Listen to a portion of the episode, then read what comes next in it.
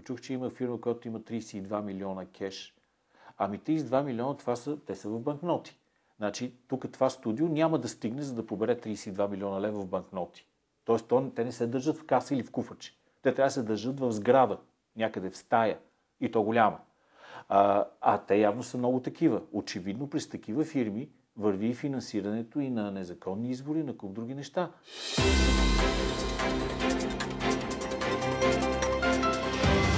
Във война ли са институциите в България? Откъде тихата заплаха? Кой отвръща на удара и коя е новата надежда?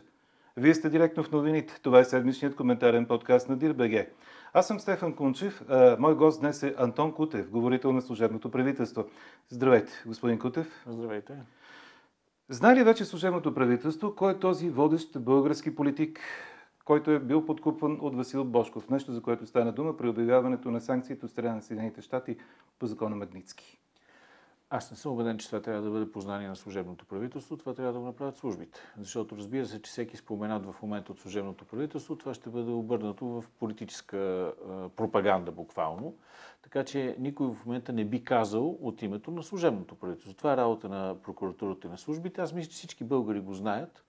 Но очевидно чисто институционално трябва да се нарича така, че да си е пореда. Имаме си прокуратура, тя трябва да си свърши работа. Попитах ви просто защото служебният премиер Стефан Янев, буквално 4 дни след назначаването му като такъв, беше в Американското посолство за среща с посланника и основната тема беше корупцията. Ами то, за съжаление, както върват нещата, много месеци напред основната тема за България ще бъде корупцията с СЕК, с, при всяка среща и с американски посланник, и с представител на администрацията на Штатите и на Европа. Разбрахме вече, че една специална комисия от Европейския съюз идва в България, за да раз... може би не да разследва, но да види как стоят нещата с специално конкретно по закона Магницки и по реакциите на българското правителство и с правоздравателна система. Така че това ще бъде основна тема и аз между другото се радвам за това. Смисъл лошо е за България, разбира се. Това е лош начин да се представим пред, и пред европейските си партньори и пред света, но е добре за българското общество, защото се надявам най-накрая да се случат неща, които много отдавна чакаме. В този ред на мисли, може ли наложените от Съединените щати санкции да повлияят на очакванията за през юли доклад на Европейската комисия за върховенството на закона у нас? Напълно безспорно ще повлияят, няма как да не се случи, тъй като те са част от това, което наблюдава Европейската комисия, така че ще има резултат със сигурност. А, Санкциите на Съединените щати ли станаха причина за внезапната оставка на шефа на кабинета на служебния вътрешен министр Бойко Рашков? Да припомним, че за нея беше съобщено, че тя е била част от учредителите на партията на Васил Бошков. Със сигурност това е един личен акт, защото доколкото аз знам, тя си е подала сама молбата за напускане, която е била прията веднага. Така че това е един личен акт. Каква е причината да го направи? Въпрос към нея, не към мен. Вече стана дума за това, че санкциите на Съединените щати може да окажат някакво влияние върху доклада на Европейската комисия за върховенството на закона, а може ли да окажат някакво влияние върху изборите, които предстоят на 11 юли? Нищо чудно да откажа, да окажа, доколкото става дума все пак за неща, които ние отдавна си знаем в България. Не знам кой го беше писал, може би Слави Трифонов беше споменал в един фейсбук статус, че всъщност това, което ни казва администрацията на Съединените щати, е нещо, което всички българи отдавна знаем това потвърждение вече по официален начин и то за пореден път категорично и отвън в рамките на едно евроатлантическо сътрудничество, в което се намира България като член на Европейския съюз. Това разбира се е много важно и сигурно ще окаже влияние върху изборите, но трябва да признаем, че това можеше да бъде направено същото действие преди няколко месеца, докато Борисов беше на власт. и докато Дриан Певски беше депутат. Така че в край на краща те кога да го направят? Да не говорим, че доколкото знам, това е някаква съдебна процедура, която си има някакви механизми. Тоест най-вероятно те не избират американската администрация в кой момент да го направят. Правят го тогава, когато са готови. Така че може да очакваме, разбира се, че ще има влияние, но това в едно изказване Борисов тази седмица казва, че в поредица от срещи, които той също е имал с Херо Мустафа в посолството, той е бил информиран преди това за това какво следва. Така че явно за ГЕРБ това не е изненада. Ами аз мисля, че и за мен не е изненада. В смисъл, изненада е това, че излезе на нали, този доклад, но между другото ние знаем, поне аз съм чел в последните 4 години, според мен, за това, че има подадени по този закон. А, аз не знам между другото как се подава, по какъв начин тази информация стига, но знам, че очаквания да се задейства закона Магницки в, по отношение на Делян Певски има от години наистина. Така че деца вика точно него не би трябвало да го изненадва никак. Мен ми изненадва постоянната му така дефилиране по медиите, което не вярвам да доведе до уневиняване. В смисъл, той де-факто до момента А, разбира се, никой не говори конкретно за него. И в същото време виждаме, че подозренията са сериозно върху него, да да успее да ги разсее. Е, той се още върху него и още пет други човека, които бяха конкретно поменати. Така че не е само той. Според мен ще бъдат много повече. Значи, ако а, българските институции, аз вярвам, че в този случай те ще си свършат работа или поне това, което зависи от правителството, ще бъде свършено. А всъщност трябвало... какво зависи от правителството в момента? Защото ами... прокуратурата вече излезе се съобщение, че тя започва да предприема действия спрямо лицата, които са оповестени по този закон и тези санкции? Да, да, тя, прокуратурата даже твърдеше, че вече предприема действия, само че ние знаем, че тия действия бяха доста едностранчиви, така че се надявам за малко по-цялостен подход на прокуратурата. А от страна на правителство, според мен, това, което трябва да се направи, е да се идентифицират ясно лицата, които влизат в а, контекста на а, това действие на американската администрация, т.е. да а, идентифицираме ясно кои са хората кои, и фирмите, които са свързани с, а, по един или друг начин по силата на тези санкции, за да може да санкции да влезат в сила. Това е работа на администрацията и аз надявам тя да я свърши. По една друга тема искам да поговорим в момента. Има ли вече някакво развитие от проверката по случая в село Чешнегирово, където преди няколко дена американски командоси влязоха въоръжени в един производствен цех и така доведоха до сериозен стрес работниците в него? Ами, сега, дали има конкретно развитие с фактология, трябва да каже военния министр, защото Министерството на отбраната, заедно с прокуратурата, до която беше пуснато, са бях пуснати жалби, се задейства с проверка. Факт обаче, че политическия резултат е ясен. Аз мисля, че на практика всички институции, от които зависеше това, включително и Министерството на отбраната, поднесаха своите извинения на гражданите, които са били в тази ситуация. Така че ние разбираме, даваме си сметка колко недопустимо е това военни в една мирна държава да влезат в ежедневието на гражданите. Това разбира се нещо, което ужасява гражданите и е недопустимо. Така че там има грешка. Вече друг въпрос е чия е вината конкретно и по какъв начин това, даже за мен не е толкова важно дали ще бъде наказано. Въпросът е дали ще бъдат взети мерките така, че от тук нататък това да не се случва. Това е основното. И пак казвам, Министерството на отбраната работи, институциите, които имат, да, не, даже не които са виновни, които имат отношение към въпроса, поднесаха своите публични извинения. Остава да довършим тази процедура. Надявам се да е скоро. А, това ли ще бъде резултат и извинение като цяло или? Аз не знам дали може друг. В смисъл, другото вече е въпрос на съдебни процедури. Тоест, ако а, хората и а, там собственика на фабриката, в която се случи от това, заведат някакви дела защити, това вече е въпрос на съда. А те ще бъдат евентуално спрямо Министерството на вътрешните работи, така ли? Могат да бъдат очаквани, поне. Най-вероятно по-скоро към Министерството на отбраната. Все пак става дума за някакво военни отбраната, да. Така че най-вероятно така, но това вече е въпрос на съдебни решения. Дали и как ще се случат нещата и в какъв обем, това вече е друго действие. Господин Котев, нормално ли е министър да откаже среща с главния прокурор с мотив, че иска среща с следващият главен прокурор, при положение, че самия министър предполагаемо си отива до 30 дни? Ами, според мен, а, може би, аз пък на мисля, ще да направя друго. Ще да предложа на главния прокурор среща, която обаче да бъде публична. И може би пък тогава главния прокурор ще да откаже защото според мен трябва да минеме в вариант, в който вече срещите да са публични, между, особено когато става дума за силови въздействия. Сега сигурно не може цялата дейност на главния прокурор да е публична. А, но а, аз а, нали, не съм адвокат на Бойко Рашков, той може да отговаря само на въпросите защо е направил определено нещо. За съжаление, ние виждаме изостряне на отношенията между институциите, което е неоправдано. И... Самия вие казахте, че едва ли не това е началото на някаква война между институциите. Това би могло да бъде началото, надявам се да е спрем на време. И вижте, за, за гражданите е важно институциите да работят. В същото време за голяма част от гражданите е явно, че те не работят така, както те го искат. А, ние сме представители на едната част от институцията на изпълнителната власт и се опитваме с, в рамките на закона и с възможностите на изпълнителната власт да задействаме а, институциите, останалите институции да работят. Разбира се, работим в условията на Конституция, при която има разделение на властите и то общо прието. Т.е. не бива да се очаква от нас, че ще нарушим по някакъв начин конституционното разделение на властите. Но пък в същото време може да се очаква и ние се стремим към това, да направим всичко възможно, а, за да вкараме някаква нормалност в отношенията между институциите, която често пъти преди това е отсъствала. А, даваме си сметка, че за два месеца, колкото е срока на това правителство, това надали ще се случи. Защото нямаме парламент, защото ние нямаме инструментите да го направим, защото не можем да работим с закони с бюджети. В смисъл не може да правим закони да внасяме закони и да променяме бюджета. А, но а, така или иначе, можем обаче да дадем старт на този процес. Може да направим така, че да се знае, че от тук нататък вече се работи по друг начин и да разчитаме на това, че следващото правителство ще продължи. Безспорно, служебното правителство даде старт на доста процеси. Един от тях е дори е, така, развитието на случая с подслушването за политици. Докъде стигнахме с е, този случай? Особено след като е, Раман Бабикян и Николай Хаджигенов показаха по телевизията документи, с които доказват това. Сега това разбира се работа на службите и на мен ми е особено трудно като човек, който никога не е бил свързан с тях да говоря за това, защото там има механизми, които аз не познавам. И аз не знам. Всички казват, примерно, че не може да има подслушване, което да не остава следи. В същото време казват, че това много трудно се доказва. Защо е така, аз не знам. А, но а, много се надявам това да стигне до край. Не заради това да разберем дали аз съм един от 82-мата или Да, защото вие реално сте политик от опозицията, който би следвало да бъде част от тези, за които се твърди, че са били послушвани. Да, не, не е въпросът в любопитството, кои сме подслушвани. Въпросът е, че това е а практика. А притеснявате ли се от това, ако сте били послушван?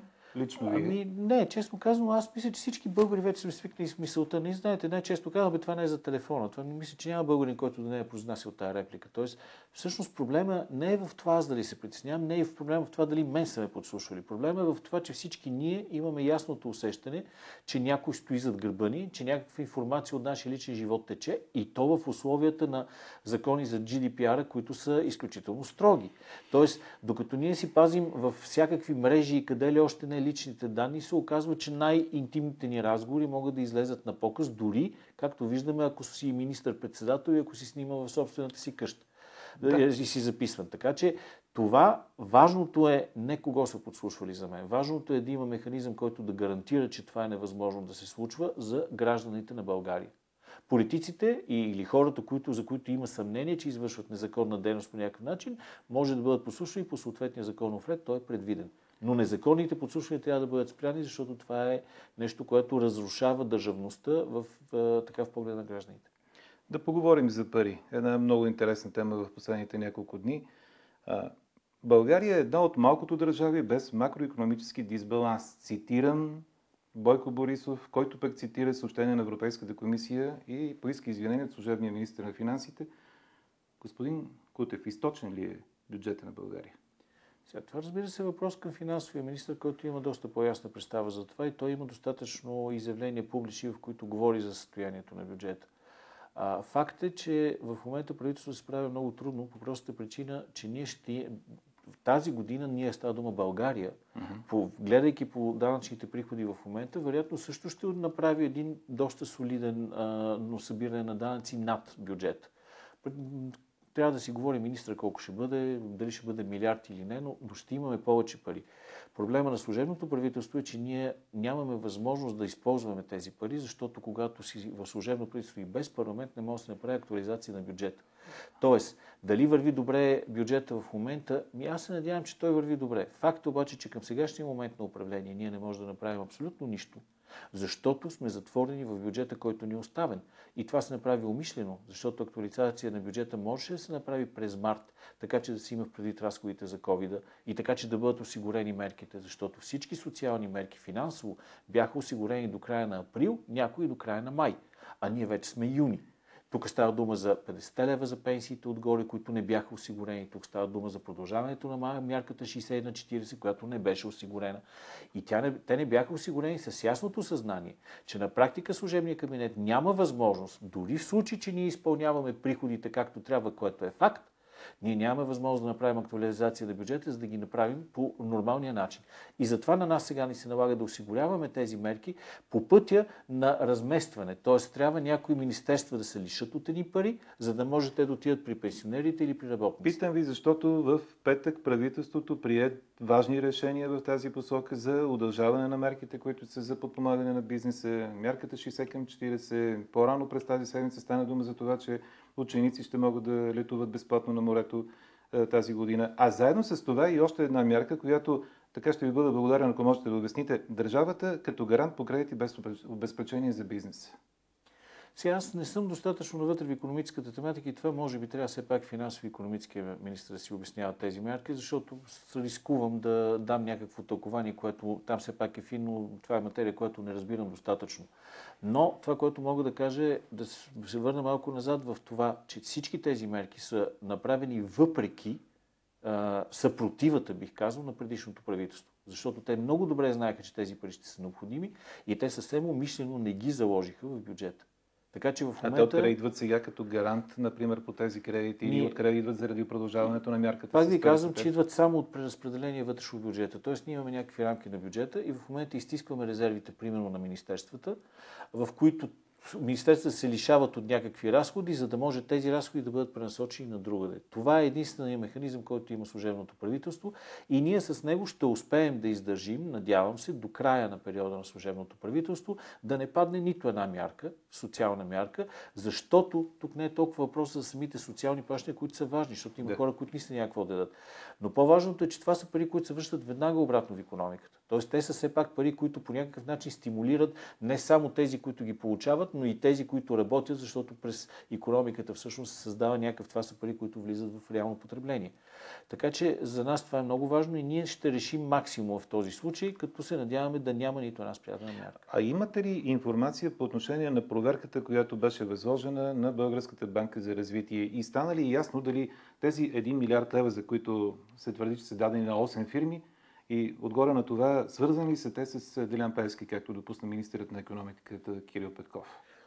Ами, сега, това са проверки, които трябва да си направи конкретно банката и Министерството. Въпросът обаче за мен е ясен в едно, че смисъла на банката за развитие не беше да храни най-богатите фирми на държавата. Защото тези най-богати фирми първо си имат достатъчно големи кредитни линии, второ, те някои от тях си имат и участие в банки, т.е. те са си осигурени финансово. Банката за развитие беше предвиден обществен ресурс, т.е. тук става дума за ресурс от нашите данъци на гражданите, който служеше за да развие определени клонове на економиката, конкретно среден и малък бизнес. Тоест тя има конкретна цел. Когато ти раздадеш тези пари не на малките и на средните фирми, а на големите и богатите, ти всъщност лишаваш цял а, а, един... А, а, в държавата, лишаваш държавата от възможност да провежда определени политики. Как да стимулираме малки и средния бизнес? Как да помогнем на хората, които по някакъв начин скълъпват едва-медва краищата? Ами единствено за това беше създадена банката. Защото за мен най-важното, което трябва да се постигне в България, не може да стане в рамките на това правителство, но е да достигнем до ситуация, в която малкият бизнес да може да работи. Защото тогава и на администраторите, и на министрите няма да им пука и на депутатите дали ще бъдат вечно в парламента. Ако ти знаеш, че като излезеш от парламента можеш да отидеш и да хванеш и малък бизнес и изкарваш за 10, 12, 14 часа, но да изкарваш прехраната на семейството си, ти няма да си зависим тогава от всичко останало. И това касае както хората в администрацията, така хората в частния бизнес, малкият бизнес, когато той се развива, когато той дава хляб на хората, ти имаш свободна държава. Тогава имаш и свободни избори. За мен мечтата в България е да постигне времето, когато този бизнес да може да храни хората. Ако това се случва, нещата ще са наред. И това е проблема с Банката за развитие, че имаме инструменти, които ние сме измислили, които сме създали в нашата държава, за да развиват и да дават шанс на този бизнес. Но вместо това те се използват, за да отидат в големи фирми. За мен дори е безразлично дали голямата фирма е на Делян Пеевски или на някой друг олигарх. А вие знаете ли тя е или не е? Не, аз не мога да кажа дали не. Още повече там става дума за свързани лица, за това кой как участва в съответния капитал и така нататък. Това са неща, които не, не, даже може би не би трябвало да знам. И като... Но съм сигурен, че е порочна практиката. И като говорим за бизнес, не мога да не спомена и името на Румен Спецов, който в петък отново излезе в новините и този път във връзка с една проверка, която даже вече доколкото разбирам, прокуратурата се е ангажирала с нея. Това е във връзка с онази препродадена фирма злополучна. Как стои въпросът там? Не мога да кажа от сега как стои. Министър в петък мисля, че по този повод каза, че всъщност ако там се установят наредности, разбира се, смяната на шефа, на директор, мисля, че е на НАП, е, е, ще се случи. Не, въпросът е дали там има наредности или не. Аз обаче не мога да кажа дали ги има, защото са други органите. В случая прокуратурата, Министерството на финансите е това, което трябва да оцени ситуацията. На този етап все още виждам, че министър на финансите има доверие в шефа на НАП, дано това доверие да се оправдае. А то за мен ще се оправдае по един единствен начин, като имаме резултати. Тоест, ако сега видим къде е големия кеш, защото като чух, че има фирма, която има 32 милиона кеш, ами 32 милиона, това са, те са в банкноти. Значи, тук това студио няма да стигне, за да побере 32 милиона лева в банкноти. Тоест, то, те не се държат в каса или в куфаче. Те трябва да се държат в сграда, някъде в стая. И то голяма. А, а те явно са много такива. Очевидно, през такива фирми върви и финансирането и на незаконни избори, на куп други неща. Ако сега НАП извади тези фирми, аз много бих искал, примерно, НАП да влезе във всички тези фирми, които са получавали пари инхаус. Защото ми е много интересно, когато само за миналата година са раздадени 6 милиарда, а и повече, по процедури инхаус, аз бих искал да попитам и да видя, НАП като разгледа тия фирми, де са получи, те са обозрим брой, са, са, които са получили тия 6 милиарда. А, и които голямата част от тях не са пристъпили към дейност. Искам да видя къде са тия 6 милиарда. Де се вика, че са отишли във фирмите, разбирам. Но искам да разбера във фирмите ли са още. Да не се окаже, че са отишли някъде друга. Добре, сегашният шеф, говорим за Румен Спецов на НАП, той вече предприял ли е действия в тази посока? Ами от това, което чувам, той трябва да е предприял и от това дали ги е предприял, според мен ще зависи не само неговата съдба, защото дете се казва за българина не е важно какво ще се случи с господин Спецов, за българина е важно дали цялата тази истина, за която говоря, ще излезе. Сами разбирате, че това никак не е лесно. Да намериш човек, който да може да се изправи срещу кеш от поряд, подобен порядък, не е лесно, защото тия пари в кеш носят със себе си куп практики, някои от тях днес достатъчно почтени. А, но за мен всяко назначение в момента, което прави правителството, в една и друга степен е рисковано, защото в края на кращата, ето хората, които се назначават или уволняват, правят се проверки, но винаги може да има някъде грешки, нещо, което не сме разбрали. Най-важното е тези, които са сложени, да си свършат работата. Е, тези две, които могат да се окажат като грешки, са ключови. Едната е за шефа на кабинета на вътрешния министр, другата е с шефа на НАП. Едината, както виждате, вече е решена. От тази нататък другото е въпрос на финансовия министр. Пак ви казвам, обаче за мен е важно да получим резултатите, защото ако ние отна получим резултатите и разберем как стои въпроса първо с кеша, второ, пак ви казвам, много ми е интересно от тези фирми, които са получавали инхаус, пак ви казвам, 6 милиарда са това за миналата година. Ако тези 6 милиарда се окажат, че ги има в фирмите и те са законни и нормално изхарчени, това е прекрасно. Но ако се окаже, че част от тях ги няма, а част от 6 милиарда да си вика и 20% да ги няма, са милиард и 200. Ще имате ли време още 30 дни, дни напред във времето, като служебно правителство, да изведете тези случаи до края? Ми надали ще имаме време. избори, да. Да, надали ще имаме време. Още повече, ние при всяко положение, вижте, по българската конституционна система, ние накрая винаги опираме до прокуратурата. Тоест всичко, което изведеш, ние може да го разкажем в медиите, ние може да го нагледим, но накрая документите отиват в прокуратурата. За колко време прокуратурата си свърши работа, за мен е загадка. Надявам се да я свърши бързо, въпреки че имам примери за това, че доста се бави в дадени моменти. Дано този път да не е такъв. А, но въпреки, че нямам основания да съм оптимист, специално за прокуратурата а, а, поне от гледна точка на главна прокуратура. Но дано всичко това да мине както трябва. Ако това се случи, ние не можем да решим проблема за месец-два. Но това, което може да направим е да отворим вратата толкова широко, че тя вече да не може да бъде затворена. Ако ние убедим българина, че може да има правителства, които да работят правилно, ако ние убедим българина, че не всичко може да бъде мафия и че тя може да бъде, тя не може да бъде премахната, но тя може да бъде ограничена, ако убедим българина, че изборите не се решават през купени гласове, ние не можем да махнем купуването на гласове, но можем много да го намалим до степен, в която да не стане основен, а, така, основен фактор в изборите. Ако свършим всичкото това, ние ще сме направили най-важните неща, които вече ще са необратими. Повярват ли веднъж българите, че може да се управляват държавата по друг начин, те ще започнат да си го искат по начин, по който никой не може да ги спре. Това ли мотивира така нареченото, че гъртане на герб от властта? Честно казано, никой не си е поставил в правителство целта да изчегъртва герб от властта. Това, което се опитваме да направим е да на, направим смените, които ще гарантират чистотата на процеса от тук нататък. Пак ви казвам, неясно сме, че не може да променим държавата за 3 месеца, но искаме следващото правителство да дойде на чисто. А за целта трябва да се смени, защото а, обвързани са нещата. Ето, вижте, само от нашия разговор, за да можеш да докажеш кеша в държавата, с който се купува или да го ограничи, с който се купуват изборите, трябва да работи НАП. А за да може НАП да тръгне срещу тия, които са събирали кеша, трябва да смени шефа на НАП.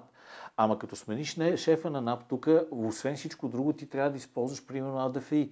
Защото трябва да влезе там агенцията. Ами там, там обаче агенцията, като влезе, ще работи ли по нов начин, ще работи по стария. Това са куп въпроси, които са свързани. Това, разбира се, каса и службите. Защото на теб ти трябва ДАНС, за да може ДАНС да свърши работата. И, и не да живее в обвързаностите, които виждаме, че ни казва американската администрация, защото един човек там от високите етажи на полицията всъщност се оказа, че е дълбоко обвързан. Тоест всичкото това заедно води до извода. Обвързани са различните системи. Ако ние не пипнем във всички системи, или поне в голямата част от тях, така че да сме гарантирани, че те ще работят без обвръзка с миналото, за да може да наистина да изчистиме системата така, че да няма корупция, просто трябва да се, да се налагат смените.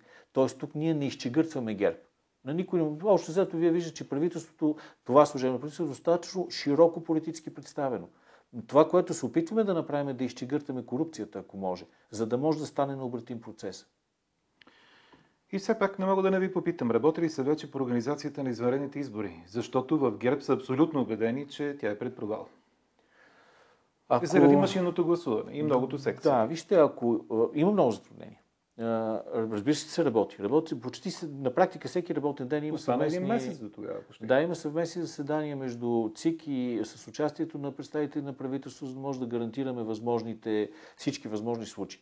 Факт е, че няма как да се набавя достатъчно машини за тези три месеца, откакто беше преместен, променен закона до датата на изборите. Просто е невъзможно да бъдат набавени машините, които са необходими. Ами, със сигурност ще увеличим броя на машините. Със сигурност ще се опитаме да гарантираме допълнителни механизми за целта. А, при всяко положение, във, всяка, във всяко изборна секция, така както е по закон на 300 души машина ще има. Ще имам изборни секции, в които ще има и по две машини. Но не може да направим това, което би трябвало да се направи да има две или три машини, за да може всичко това. Не можем сега. Примерно за следващите избори, вече за президентските, според мен ще има достатъчно време за това да бъде направено. Но просто физически срока от промяната на, избор, на закона за изборите до а, самите избори беше много кратък срок, за да може да се направи. И хората, които правиха тези промени, много добре знаят това. Между другото, ГЕРБ също го знаят. Те знаят, че физически това е трудно изпълнимо и затова през цялото време обясняват как служебното правителство ще провали изборите. Само че аз искам да им напомня, че закона, промените в закона, които говореха за машинно гласуване, бяха прияти още преди няколко години. Ако администрацията на ръководена от ГЕРБ си беше направила труда през тези години да си свърши работата, сега нямаше да имаме въпроси. Щяхме да сме вече абсолютно без проблеми, както ще бъдем при следващите избори. Факт е, че те три години спъваха процеса. Спъваха го умишлено в Народното събрание. Умишлено не довеждаха до край решенията, така че машините да бъдат купени още за предишните избори, както трябваше да бъде. И сега вече, когато се взеха крайните решения от Народното събрание, наложени срещу ГЕРБ, те почват да кажат, вие ще ги провалите. Не, не, скъпи ми гербаджи, вие ги провалихте. С трите години, които загубихте, откакто е ясно, че в България трябва да има машинно гласуване. И това е отговорност изцяло на предишната администрация. Ние ще направим всичко възможно и изборите ще се случат и те ще бъдат законно проведени. Ще има проблеми, но аз мисля, че ще намерим начин да ги преодолеем. Благодаря ви за този разговор. Това беше всичко за днес. Антон Кутев, директно в новините.